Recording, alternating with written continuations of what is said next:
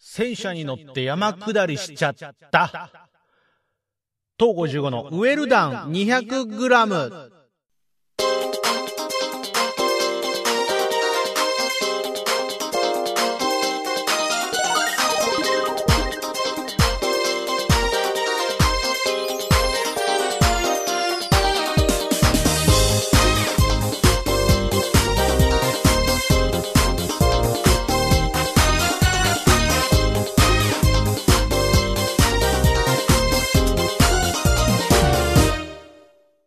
どうも、東55です。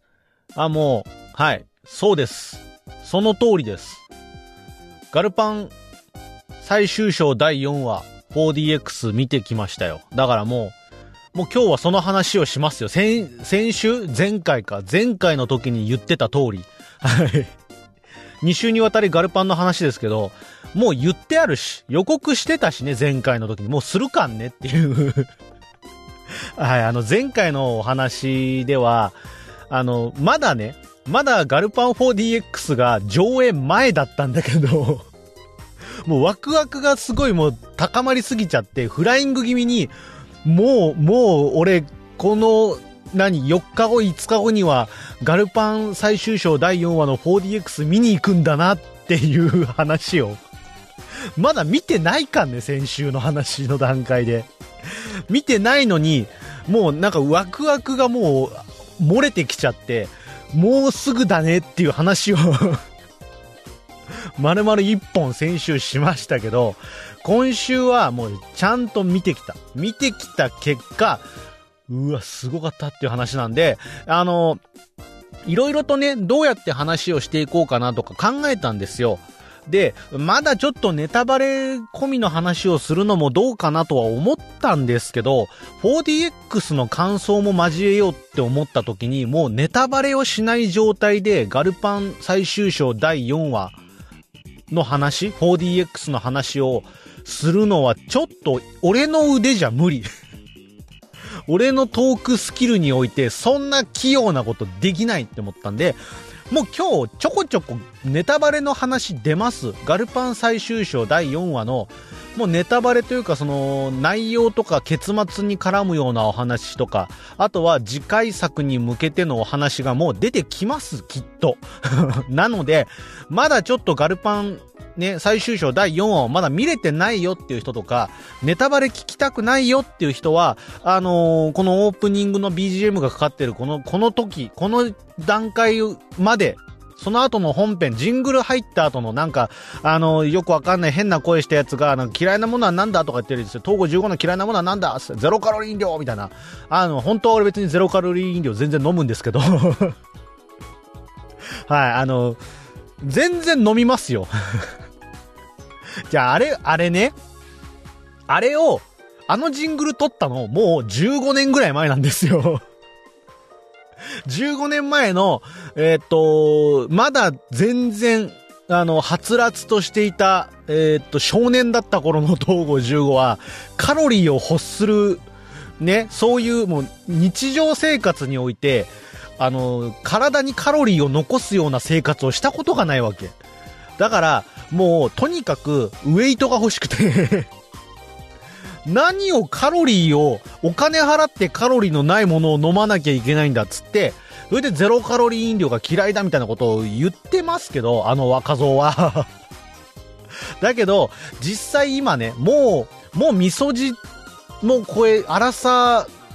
とか、アラフォーとかみたいな、みんなごめんね、俺そんな年なの。アラフォーはまだいかないけど、まあ、アラソ、アラサをもうラウンド、アラウンドし終わるぐらいのとこまで来てるんですよ。で、そんな状況になってくると、もうね、カロリーとか、ほん、本当にあの時あんな欲しかったカロリーが今もう余って余って、口座にね、もうすごいの。残高が。っていう状況になってるんで、お金払ってカロリーのないものバンバン今、カロリー糖質カットみたいなそういうのやってますけど、はい。んで、なんだっけ、えっ、と、ガルパン、そう、ネタバレの話来ますんで、あのーカロリーとかそういうのどう、もう一回忘れて、ガルパンのネタバレとかを聞きたくないよって人は、この後、なんかな、変な声のやつと、あのー俺の声でなんかゼロカロリー飲料がどうのこうの言ってるのはいるけども、あの、その後はもう聞かない方がいいんで、えー、ちょっとここで一回プチッとしましょうね。ということで、えっ、と、東55の嫌いなものは？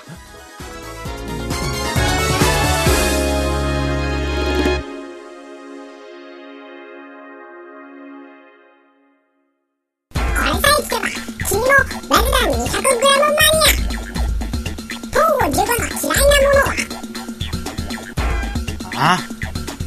ゼロカロリー飲料。ラルダ 200g 本当はキュウリが食えません。ということで、改めまして、東55です。はい。キュウリというかね、ウリ科のもの全般無理ですね。はい。スイカとかもダメなんですよ、僕。あのー、なんですかね、あの、青、キュウリ、キュウリとかの独特のあの、青臭い匂いとかさ、スイカもだから、結構味とかっていうよりは、あの、匂いが結構ダメで、で、子供の頃から食べられなかったんですよ。で、まあ、もともと僕、この、ほら、野菜嫌いな人じゃん。知らねえよ。知らねえよ。ええ野菜がね、子供の頃からすごい苦手だったんですよ。だけど、大人になるにつれて、結構食べられるものなんかも増えてきてて、で、ちょっとこう、間を空けて、こう、食卓に並んだ時に、ちょっと食べてみようかなっつってかじってみたら、あ、意外といけるじゃんみたいなんで食べられるものがどんどん増えてってはいるんですよ、大人になるにつれて。だけど、キュウリだけはね、もう今まで何度か挑戦してみてるんだけど、あの時と味が変わらない。あの時と俺の、俺の中で感じる味が全然変わらない。お、俺はちょっとこれダメだなっていう感じの感じ方がずっと変わらないんですよね。あのーだからそういう意味ではゼロカロリー飲料を克服してはいるんですけど、キュウリだけはまだちょっとねっていう感じなんで、本当にあの多分ジングルを作り直すとすればもうゼロカロリー飲料とかじゃなくて、もうキュウリって言うべきなんでしょうけど、はい、えっ、と、どうでもいいわな。俺のそんなパーソナルな話どうでもいいわな。ガルパン楽しかったよって話をするんですよ。はい。で、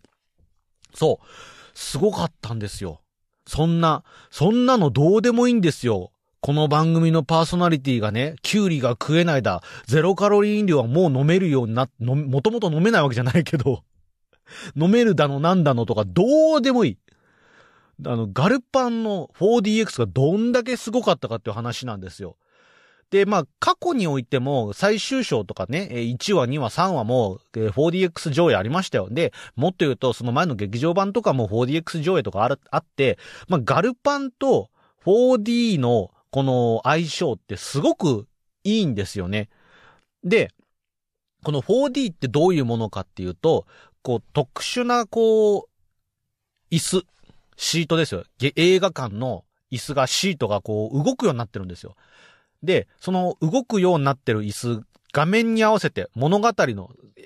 映画のね、この自分がまさに映画の中に入ったかのように、その視点だったり登場人物に合わせてこう、動くんですよね。で、あとはもう、あの、風が吹いてきたり、あとはこう、水が、ね、バーって自分に向かって飛んできたりとか、香りがこう、ちょっと出てきたりとか、あとは、スモークがブワーって焚かれたりとか、ね、あとはフラッシュがこう、館内に出たりとかっていうんで、まさに映画の中で起こっている、うーと、要は視覚と聴覚以外の、そういう感覚を再現してくれるっていうようなのが、まあ 4DX とか MX4D とかっていうのはあるんですけども、まあこれが、まあガールズパンツァーはもう戦車に乗って戦車道ですよ。で、えっ、と、自分のチームと相手のチームと、えっ、と、団体戦を行うというか、チーム戦を行うっていうような、えー内容になってるんですよね。だから、もう、戦車に乗って、右に左にグワングワン動いて、で、戦車を撃って、ドッカンドッカン、撃たれてガッツンガッツンみたいな、そういう感じなんで、えっ、と、なんて言ったらいいのかな。ディズニーランドとかでもさ、あるじゃん。なんかこう、屋内型のアトラクションなんだけど、スクリーンがあって、で、こう、こ、なんだろう、自分のシートが動いてみたいな、スターツアーズとかさ、ああいう感じで、体感型のアトラクションみたいな感じで映画が見れるっていうようなものなんですよね。で、これの、まあ、最終章第4話があってて、僕はもう前から第4話は、もう 4D で見なきゃ、これ 4D が楽しみでしょうがないってずっと言ってたんですよ。で、これがなんでかっていうと、もう本当に 4D の公開前の段階でも、そのガルパン4話を見たときに、すごい内容だったんですよ。とにかく、もう、なんていうか、継続高校と大洗女子のこの戦いにおいて、まあ、雪原での戦いで、えーっと、動きがもうとにかくスピーディー。戦車って言うとやっぱりこう、ゆっくりガタガタガタ、キラキラキラキラっていうようなイメージがあるんですけども、まあそんなイメージをもうごっそりひっくり返すようなスピーディーな、本当に目まぐるしい展開が、展、開がね、あのー繰り広げられるような、そういう4話のストーリー、物語のね、こう、お話になったんですけども、まず、あの、4話の始まりの時点で、どうなっちゃうのみたいなところ。要は、暗行チームが撃破されましたよっていうシーン。これ3話の、本当に終わりの方の衝撃的なシーンでもあるし、4話もそこから始まるわけですよ。前回こんな感じで暗号者が撃沈しましたよねっていうシーンも、そこから始まるんですけど、ガーンと、もう最初の始まりが、だからそこで、えーっと、継続高校の陽子が放った、ね、弾丸が、ズーンって暗号者に向かっていくあのシーンから、もう俺、しょっぱな俺、しょっぱな俺砲弾になって、飛んでいくわけですよ。で、ガツンつって、うわ、ー、アンコウがやられたってなって、オープニングガって入るわけですよね。オープニング入って、まあ、あの、最初のね、ネバーセイグッバイって、この今期から始まった、うん新しい新オープニング。で、オープニングの、こう、アニメーションなんかもこう、始まって、お笑い、どう、お笑いが撃沈しちゃったけど、撃破されたけど、どうなるんだろうっていうハラハラから、新しいオープニングで、オープニングもね、こう、オープニングカットムービーに合わせて、えー 4D がちょっと動いたりするわけですよ。自分の席が動いたりとか、あとはこう、中のシーンに合わせて風が吹いたりとか。で、あのーオープニング終わりましたってなって。で、そのまま、どうするんだってなったところで、まだでも、やっぱり、と、立ち止まるわけにはいかないから、戦車が動いてたやつのガタガタガタガタガタつって自分の席が戦車に合わせて動いてたりするわけですよ。で、こう、やっぱり、話の流れの中で、いろんなこう、心理描写、もちろん、4D が楽しみではあったんだけど、俺も何回も見てるんだけど、そんな中で、これからどうしよう。大洗いこれからどうしよう。負けるわけにはいかないこの準決勝どうしようって中で、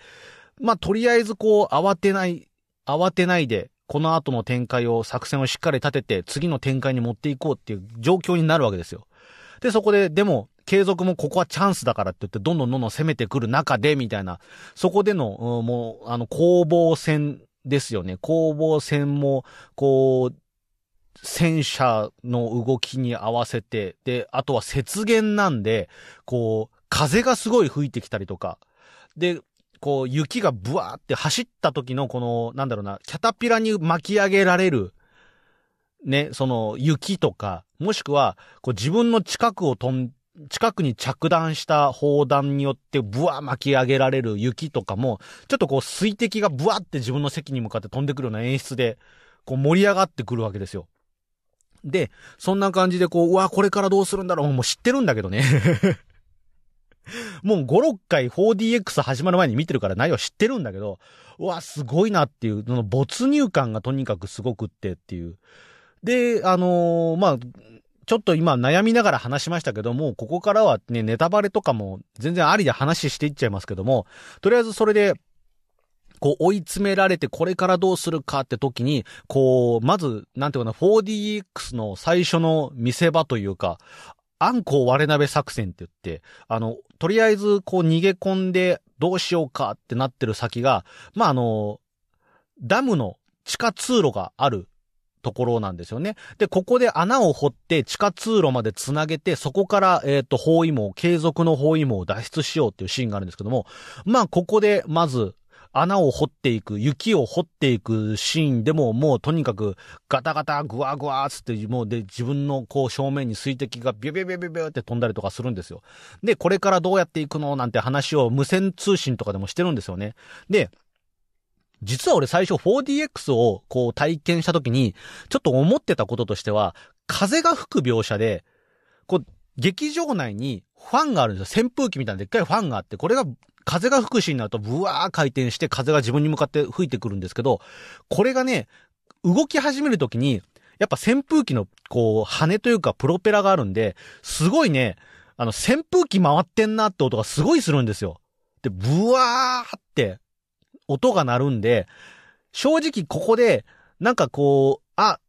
俺今映画館いるわみたいな、そういうちょっと現実に引き戻されるような感じがあって、ちょっと俺の中でこの風が吹く音扇風機の音、なんとかならんもんかなとかって思ってたんですよ。で、やっぱりその音が大きいんで、結構強い風が吹いてくるから、音、強い風を吹くためにやっぱファンを結構な回転数で回したりとかしてるんでしょうね。結構な音がするんで、あの、映画の音が結構遮られるっていうか、まあ、うるさくはないですよ。聞こえないとかっていうレベルにはならないんですけども、あ、ファン回ってんなってわかるぐらいの音がすごいするんですよ。だけど、これが、このガルパンの、この継続戦の雪原での戦い、吹雪吹く中での雪原での戦いに、このファンがすげえ、実は、こう、偶然なのかマッチして、で、通常劇場で見てると、やっぱりその風が、吹雪で風が強いっていうような描写なんかも、音では、多分、吹雪の音とかも入ってはいるんだろうけども、セリフとかが立つように、あんまりこう、あ、すごい猛吹雪なんだなっていうような感じの、感じがするような見え方はしないんですけど、これがね、こう、ブワーってファンの音が回ってる音と、で、実は、その、無線通信、無線でね、みんなの他の戦車チーム、他のチームと会話をしてるシーンなんかも、よく、よくよく描写されてるなって思ったのは、やっぱり戦車の中、戦車のエンジンの音であったりとか、周りの騒音とかで、一応こう、大洗がつけてるマイクってあの、イン、インコーマイクって言って、この首のところに、こう、輪っか状でね、こう、はん、こう、はめて、で、この喉の振動を捉えて、えー、っと、喋って通信をする、音を拾うっていうタイプの、ちょっとこう、騒音に強い感じのマイクをつけてるんですよ。大洗女子はそのマイクをつけてるんで、意外とこういう騒音対策みたいなのを考えたマイクをつけてるんだなっていう感じなんですけども、それでもやっぱりちゃんとはっきり喋らないと、えっ、ー、と、騒音に書き消されて聞こえないんで、実は無線通信をしてる時って、通常のセリフよりもちょっと声を張ってるんですよ。この声を張って通信してるシーンってのが、この扇風機のね、4DX の扇風機の音で、ちょっとセリフが、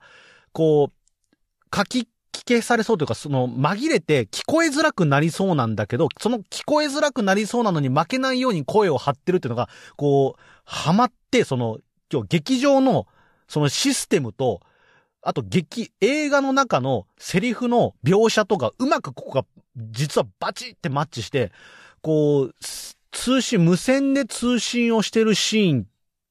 の描写がなんか余計にここでリアリティ、特に雪原なんで、結構声を張ってるっていうのが、実はこの 4DX を見ることで、あ、なるほど、これ、だから、実はこうやって声を張ることで、聞こ、で、はっきり喋るようにして聞こえるようにしてるんだなっていうのが、ここでなんか見えてくるような感じが、俺はそういう風に感じて、あ、なんか、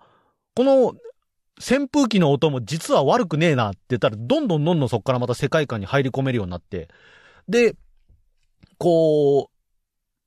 う、そのまま物語が進んでいって、で、ダムの地下通路をこう抜けてみたいな、で、そこでこう、狭い、狭い地下通路、戦車1台しか通れないような地下通路をうわー抜けるところ、でさ、あの、抜けるシーンですよね。抜ける直前で EPS をですよ。レオポン、レオポンチームのね、あの、ポルシェティーガーの EPS をポチッと押して6秒間ブワー猛ダッシュで抜け出すシーンとかも、あそこのこう、なんていうかな、スピード感とか、この辺なんかもすごくて、どんどんどんどん、こう、うわ、やっぱすげえな、4DX すげえなっていう感じで、もう、映画を見てきた人、内容を知ってる人からすると、で、東郷15、いつあの話をするんだいっていう感じが してると思うんですけども、まあそうやって物語がどんどんどんどん進んでいって、で、まあ、継続の白い魔女ですよ。スナイパーを二手に分かれて、えっ、ー、と、フラッグ車をおとりにして、なんとかやっつけようってね、こう、まあ、会長もやられて、で、じゃあ、つって、うさぎさんチームの沢ちゃんを隊長に据えていくぞって。まあ、このシーンからちょっと涙が出そうでね。もうね、あのー、次期隊長は沢ちゃんしかおらんだろうというのはもうずっと前から俺は言ってるんですよ。ね、あのー最初のね、えー練習試合ですか。えっ、と、セントグロリアーナとの練習試合ではね、ちょっとこう、逃げ出したりとかしていたところですよ。で、そこで、こんな、こんなんじゃダメだっつって、みんなでもっと頑張って、自分たちの身の丈に合った戦い方をできるようにしようっつって、ちょっとずつちょっとずつ成長していってですよ。で、最終回、アニメの最終回の方でも、ね、えっ、と、ジャイアントキリングをするような、大物狩りをするようなね、重戦車キラーって言われるような戦い方を見せるし、劇場版でもですよ。あの、なんていうのかな、西積イズムを継いだなっていうような突拍子もない作戦で、えー、ね、自分のですよ、チームを、大洗チームのピンチをですよ、救ったりとかしててっていう、そんな感じで、こう、着々と成功が見えるし、なんていうか単純に、こう、自分たちも役に立たなきゃっていうところを飛び越えて、さらになんか自分たちにできる作戦を立案してみたいなのをやってるのを見て、成長を見て、なんかもう頼もしくてしょうがないな、このチームはって思って見てた時にですよ。で、まあ、なんていうかその第3話の終わりで、暗行者がやられた時も、これはだから、ここからもう、だから、うさぎさんチームを、ね、隊長者に据えて、継続とどう戦うかっていうところになるでしょうって。多くの人がまあ予想してたと思うんですけど、まあ、本当に物語の中ではそんな感じに話が進んでいってですよ。で、まあ、その、とにかく、ダムを、ダムの地下通路を抜けて、とりあえずじゃあこの後どうしようっつって。で、じゃあとりあえず継続のスナイパーをやっつけようっつって二手に分かれてつって、その作戦を立てながら進んでいってですよ。で、自分たちも、あの、スキーじゃ、スキー台の上に登ったりとかして、こう、継続のね、こう、陽子者を見つけたりとかしてっていう、引きつけて、なんとかやっつけようっていう形で動動いてるわけですよ。で、こんな、えーっと、攻防戦とかですよ、心理戦みたいな、こう、寄せつけては引き離され、そしてこう、ピンチが来たと思ったら、それがチャンスに変わりみたいな、そういうのの繰り返しですよ。シーソーゲームがすごい広、繰り広げられてる中で、物語、こう、継続戦の終盤、クライマックスに来てですよ。こう、山下りですよ。このシーン、これが本当に多分今回 4DX を楽しみにしてた人のほとんどがここ、ここを注目してたと思うんですけど、もうそのまま最後、えっ、と、ここで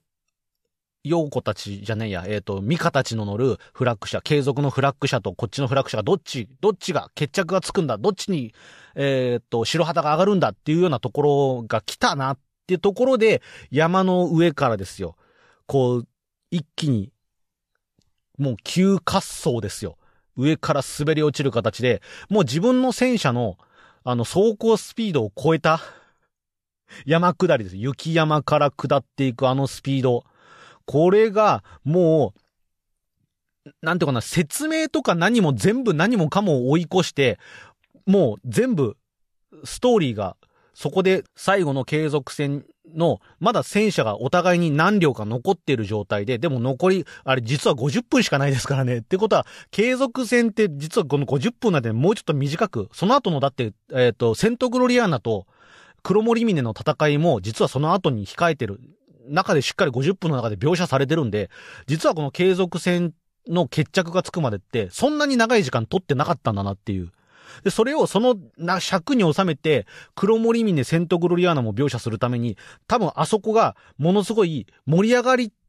盛り上がりまくる上に、しかも、あの、一気にお互いの戦車がどんどんどんどん脱落していくっていう、すごい目まぐるしい展開を、あそこで一気に、うんと、展開させてるんだなっていう感じがして、で、ここでもう本当に、ものすごいスピーディーな展開で、今、今自分がどこの戦車の視点にあるのかっていうのがわからないぐらい物語が進んでいくんですよね。で、これでこう、本当に自分のシートが、シートベルトなくて大丈夫かなっていうような感じ。まずだって、最後に、えーっと、大洗が、えーっと、ミカのフラッグ車、これを狙って、撃てって最後バーンってなった時に、そのままミカが、はいっつって避けて、で、そのまま、山のてっぺんというか、この斜面まで来ましたよでも、わ、落ちるっていう段階。あそこからのスピード。で、この、あの、ああ、滑り落ちるぞーの、要はジェットコースターのてっぺん来ましたよーのところで、ちょっとあの、俺も、あの、シートに深く腰を、腰かけ直したもんね。今、今の感じだと、ちょっと俺落っこちるかもしんないと思って、一緒に雪山から落っこちるかもしんないと思って、ちょっと深く座り直して、で、ちょっとこう、なんていうのかな、深めに座りつつ、で、こう、足をちょっと広げて、で、両腕もちょっとこのシートのね、この腕、肘掛けのところにちょっとグッと するような感じ。で、ズサーつって降りていく感じ。あれがすごくて、で、目まぐるしい展開で、で、なんていうかね、こう、やっぱシートだけじゃないんですよね。シートだけではなくって、その中でやっぱりその、その目まぐるしい展開にもかかわらず、お互いの戦車が、こう相手を狙って撃ったりとか、あの、多分普通の状況だったら落っこちていくっていうのに慌てて何もできないままズルズルズルズルいっちゃうような展開を、こう、それでも自分たちの周りの状況を把握して、で、こう、タイミングを見計らって撃って相手の戦車を撃破してみたいなのがあったりするわけですよ。でね、あの、あとはトモホン作戦つって、ぐさぎさんちもまた新しい作戦ですよ。本当に柔軟な発想でこう、ね、あの、サメさんチームのね、あの、あそ、ひし形戦車にこうガー乗ってジャンプ台にして飛び上がってみたいな、そういうのをやってるわけですよ。で、あそこで多分倒してたのが多分ユリ、ユリの乗ってる戦車じゃないかなって思うんですけども、まああんな感じですごい展開を繰り広げて最後も相手に残っているのは、あミカのフラッグ車だけだみたいな状況になって確実に狙うかって、もうここで決めちゃおうってところで最後また雪崩が起きてみたいなね。そういう感じですよ。で、そこからまたダダダダダ、最後、さっきまではものすごいスピーディーな展開が繰り広げられていたかなって思ったら、今度は雪崩の勢いで、で、ズゴーっつってその地響きみたいな、ね、それがシートの揺れが起こりですよ。で、ここからどうするんだみたいな感じで、で、こう、さらに最後、もう、フラッグ車、相手のフラッグ車と、まあ、あとは、実は撃破はされてなかったんで、途中からね、タミだっけ？民の乗ってる戦車が合流してきて、えー、継続2両とこっちはもう、アリクイさんチームの戦車ですよ。で、えー、1両。もうソロプレイになってしまった、えー、アリクイさんチームの、どうここから、継続を打ち負かしていくかみたいなところのハラハラする展開、どうやって決着をつけるのかみたいなね。で、そこを、まあ、最終的に相手のお箱とも言えるおとりを使った作戦で、えー、継続高校を破るわけですけども、で、ここでやった終わったつって、で、決勝いけるぞってなって、じゃあ次は、セントグロリアーナと、そして、えー、黒森峰の戦いがどっちが決着がつくのかみたいなところは気になりつつも、まあ、ね、勝負の後はノーサイドということで、継続高校のね、学園館に、学園館に招待された大洗チームですよ。そこでまあみんなでサウナに入るわけですよね。もうこのサウナの描写もね、4DX ならではだなっていうのはね、まあ、ちょっといい香りがするんですよ、サウナの。アロマ、アロマのね、ローリーをこう、ビュー、シューってやったりするシーンとかも、こう、香りがブワーって出てきたりとかして、あの、本当に、あの、あの、あの瞬間にも一緒に整えるぐらいので、いろんなサウナとかね、ビヒタでこう体を叩いてもらって血行を良くしてもらったりとかっていうね。で、あのー、ちょっと気になったりするのは、まあ、あの、サウナね、タワー型サウナなんかもね、えー、っと、結構上段に、えー、座ってたりすると、あ、あの高さは結構暑そうだなって、上段は結構な上級者じゃないと結構暑そうだななんて思ったりとか、ね、あのやっぱりサウナサウナ小屋の外にある湖畔の湖ですよ。湖での、えー、体のクールダウンなんかも、ああ、羨ましいな、こういう、俺結局、あれだもんなって、こう、湖に飛び込むって経験はしたことないけど、やっぱこれ気持ちいいだろうな、とか思いながら。あの、このガチのサウナ、サウナ考察みたいなの入れながらですよ。ね、えー、もう本当に、あのー、サウナ行きたいって、どうやってここの、か、どこに、どこに調べたら出てくるのはあの、継続高校学園館はサウナ行きたいの中にどう調べても出てこないんだけど、どうしたらいいのかなみたいな。そんな感じ。レビューを書きたいんだけど、みたいな。4DX で体験しましたみたいなのを書きたいなって思ったんだけど。どうやらサウナ行きたいには、あの、継続高校のサウナ乗ってないみたいでちょっと書けなかったんですけど、まあそんな感じで、その、そういうちょっと戦車以外のパートも、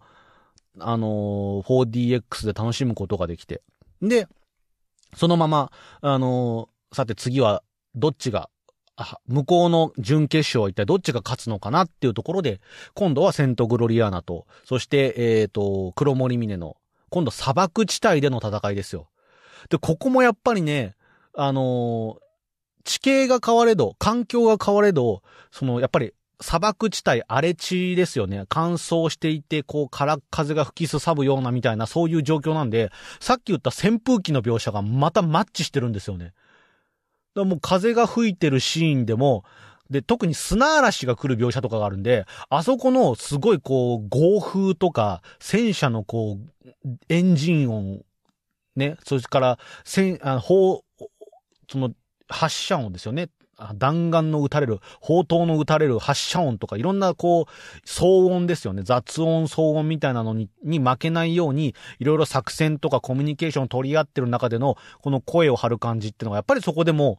こう、扇風機の中で 扇風機っていうとなんかちょっと一気に現実に引き戻される感あるんですけども、それがすごいこう、マッチしていて、一緒に本当に戦車の中で、あの、無線を聞いているような、そんな気持ちになるような演出のこの、ハマり具合ですよね。すごくって。で、まあ、セイグロもね、新しくクルセイダー組でね、えっ、ー、と、ピーチ、クランベリー、そしてバニラ、ね、クルセイダーズ組がちょっと新しく登場しましたけども、まあ、この新しい3人がですよ。結局最終的にこうね、いろいろ戦った中で、えっ、ー、と、決勝に駒を進めたのはセントグロリアーナだったんですけども、ちょっと今時間が短くなってきたと、だいぶ結構、あの、最初の継続戦で喋りすぎちゃったなって思ったんで、だいぶ詰めますけども、はい、まあね、ネタバレもいいとこですよね セイグロが勝ったんですけども、でもね、やっぱ黒森峰も惜しかったなっていう、その、なんかね、で、その、最初、その黒森峰、セイグロ戦の中でも、うんと、黒森峰のフラッグ車がピンチですっていう状況で、これからどうしようかっていうところで、隊長のエリカが、なんとかしようっていうのを考えてる。あそこもね、なんかすごい、こう、感慨深いものがあったなっていう。やっぱり、戦車道、西住流には交代という文字はないんですよっていうね。これもう本当に厳しい。とにかく後ろには引かず前に攻めるのみっていうような、そういう西住流の教えがあって。で、えー、そんな西住流ですよ。で、魔法ですよね。魔法の戦いに憧れて、ずっと後ろを追いかけてきた、エリカですけども、そのエリカがですよ、こう、フラッグ車をピンチのフラッグ車を救うためにあれこれ考える。ね。で、自分の戦車道を見つけなければっていう話って、ここがもうだからそういう、なんていうかな、交代せずにもうとにかく前に進んで、攻めて攻めてみたいな、そういう姿勢ではなくて、自分の戦車道って何だろうっていうのが見つかったのが、まあ前の戦いですよね。その第3話の中でも描写されてた戦いになるんですけども、はい。ここで、見つけた自分の戦車道に従って、自分の思う戦車道を突き進んで、で、こう、とにかくフラッグ車を守りに行くぞと。自分のチームを、一応、チャンスはチャンスではあったんですよね。セイグロのフラッグ車を、あともう少しで追い詰められるっていう状況なんだけども、自分の味方がピンチだからそっちを助けに行くぞっていうんで、こう、ちょっと進行方向を変えるみたいなところから始まるんですけども、まあそこら辺の、なんていうかこう、エリカの、こう仲間を、こう思う作戦の立て方とか、とにかく勝ちに、勝つために自分ができることですよね。その、要は、流派にこだわらないというか、今までのそういう見てきた、うスタイルにこだわらないで自分にできる自分の戦車道はみたいな。多分これはいろんな今までの戦いの中で感じたり、えー、と思ったりした中で変わっていった、エリカ自身が変わっていった戦い方の一つだとは思うんですけども、まあこういうところからですよ。セイグロはセイグロで、ね、自分たちのスタイル、あの優雅なスタイルを保ったまま、で、最後、驚きのアリス、驚き？まあ、うん、まあ驚いたけどね。そんなんじゃねえかなとは思ったけど、アリスやっぱセイグロ入ってんじゃんみたいな、そういう感じですよね。で、そこで決着がついて、でも本当に惜しい戦いでセイグロが勝ってっていう形で、決勝戦はセイグロとだっていうところでエンディングに入るわけですよ。だからここでね、こう、いろいろと、大丈夫かな？決勝戦、5話、6話で決勝戦が描かれていくと思うんですけども、一応ね、あのー、美穂、大笑いというか、美穂というか、ね、えっ、ー、と、過去、アニメの作中においても、あとは劇場版のエキシビジョンにおいても、セイグロに勝ってないんですよね。で、最初の、えー、と、アニメの序盤の方である、えー、練習試合。ここでもセイグロと戦ってるんですけども、まあ、惜しくもセイグロに敗れているわけですよ。で、劇場版も序盤にやってるエキシビジョンですよね。一応、えー、大洗地破綻連合と、えっ、ー、と、プラウダセイグロ連合での戦いっていうことなんですけども、ここでも、えー、負けてるんですよね。なので、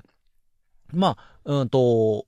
セイグロとというよりはダージリンとミホとの相性があんまり良くないんだろうなっていうような描写が実はアニメの中ではこう描かれているんですよ。で、こんな状況において、じゃあ決勝戦大丈夫なのっていう心配が出てくるんですよ。出てくるんだけど、ただここで、ここで実は4話において、この継続戦では暗号者はほとんど出てないんですよね。で、うさぎさんチームの、沢ちゃん率いるうさぎさんチームの隊長としての、この、目覚めというか成長が見られた試合でもあるし、なおかつ他のメンバーもアンコウがいなくなったからって言って浮き足立たないで、しっかり自分たちのできることをって、要は暗号者一辺倒ではないと。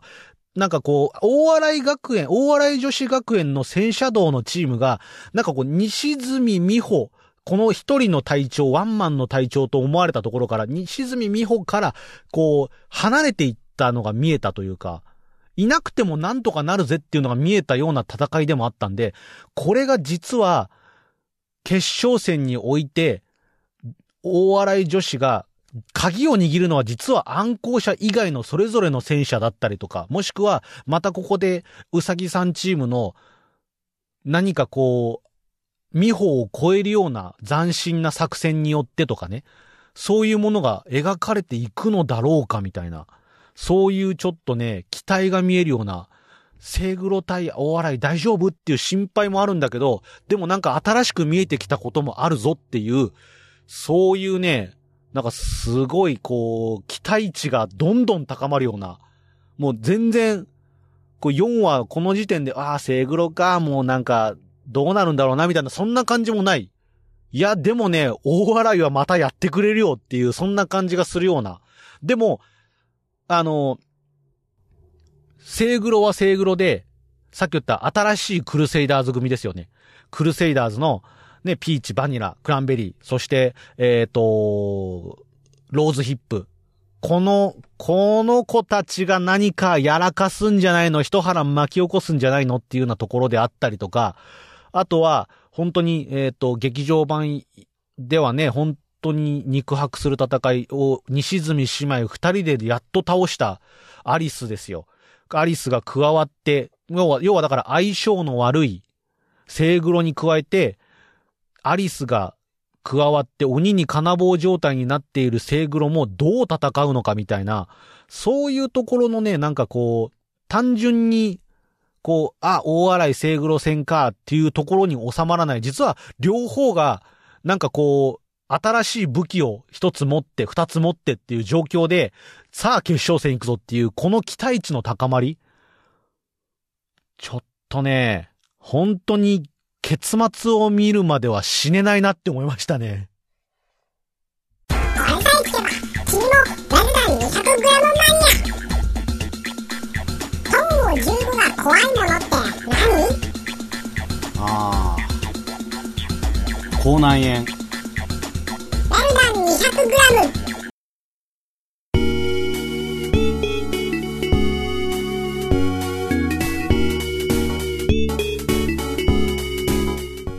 ンディングです。はい。喋りたいこともっといっぱいあるんですけど、ちょっとまあ、こ、このぐらいで一旦一旦ね、4話についてもちょっと、どう喋ろうかなってちょっと迷ったんですよ、喋りながら。迷っちゃって、ちょっと中途半端な喋り方になっちゃったなと思って、ちょっと申し訳ないですね。あの、4DX についての感想を言いたいんだけども、どうしてもこう、4話の感想も漏れ出てきちゃって、最終的に4話の感想に、こう、シフトしちゃってってるな、みたいな感じがして、ちょっとこう、聞いてる人になんかこう、どっち、結局お前は何が言いたいのみたいな感じに聞こえちゃってたらちょっと申し訳ないです。あの、改めてまあ感想は感想でどっかで喋れたらなとは思ってるんですけども、まあ、そうですね、またもう何回かちょっと 4DX は見に行きたいなって思うんですけども、とにかくだから、没入感がすごいですっていう話。アトラクション感もあるし、ストーリーもしっかりあるんで、なんか本当に物語の自分が世界に入ったような体験ができる。そういう感じで、えー、劇場鑑賞ができる、すごい楽しい映画だなって思いましたんで、まあ、興味の湧いた方はぜひ、あの、劇場、あの 4DX が上映されてる劇場で 4DX 版を見るもよし、あとはね、通常上映で見るも、本当に楽しいんで、通常上映を見るもよしだなって思いますんで、はい。でね、そんな感じで、こう、ガルパンの話で、結構喋っちゃったんだよね。結構喋っちゃってて、で、ちょっとまとめられるかな？うまくまとめられるかな？この編集でちょっとこう、するかどうか迷っ、今の段階で迷ってるんですけども、まあ、多分編集ほぼないっすね。どこ切っていいかもう俺の中でもわかんなくなっちゃってるんで、まあ、ほぼほぼ編集なしで全部乗っかると思うんですけども、はい。まあ、これで5話、6話、まだ2話残ってますからね。いや、ちょっとどうなっていくんだろうみたいな。この後まだまだ5話で新しくわかるような展開とか、6話でさらに出てくる展開があるのかみたいな、そういうところもワクワクしちゃってね、ちょっと止まらないんですけども、あとはもうあの、4DX 上でね、ちょっとこう、継続高校の学園館のサウナなんかのね、描写も見ちゃって、サウナ行きたくなっちゃったりしてるんでね。はい。いやーよかったですね、あのサウナも本当に。だちょっとね、その後俺もちょっと、あの、地元のね、よく行くサウナに行って、で、こう、同じようにバレルサウナみたいなね、こうちっちゃい小屋みたいなサウナがあるんですよ。のサウナに行って、こうセルフロウリュでね、ロウリュジューッつって、あの、部屋の中を蒸気で温めながら、ね、アロマ水でいい香りを嗅ぎながらですよ。とちょっと整ったりとかしてきましたけど、思わず整ったりしましたけどね、あの、先行、ムビチケですよ、ムビチケ先行予約でもらったあの、ミカのサウナハットかぶっていきましたけど、こんな感じかって、戦車道の試合が終わった後、こんな感じかって思いながら、ね。まあそんな感じで、いやもう本当に継続高校に関してもちょっと喋りたいこといっぱいあるんですけどね、あの新しく出てきたメンバーとかもいっぱいいますから、陽子だけではなくてみたいなね、そういう感じですよね。あの、他のゆりとかもいますし、で、こう、あ、継続ってこうやって戦ってたんだってのが見えてくるような、そんなね、あの物語でもありましたからね、あの、ミカ、やっぱり劇場版とかにおいても他のとこにもいたら、ミカの、劇場版もミカ、ミッコ、秋の3人しか出てきてない状態で、戦車も1台で戦っててっていう状態なんで、継続高校ってどんな、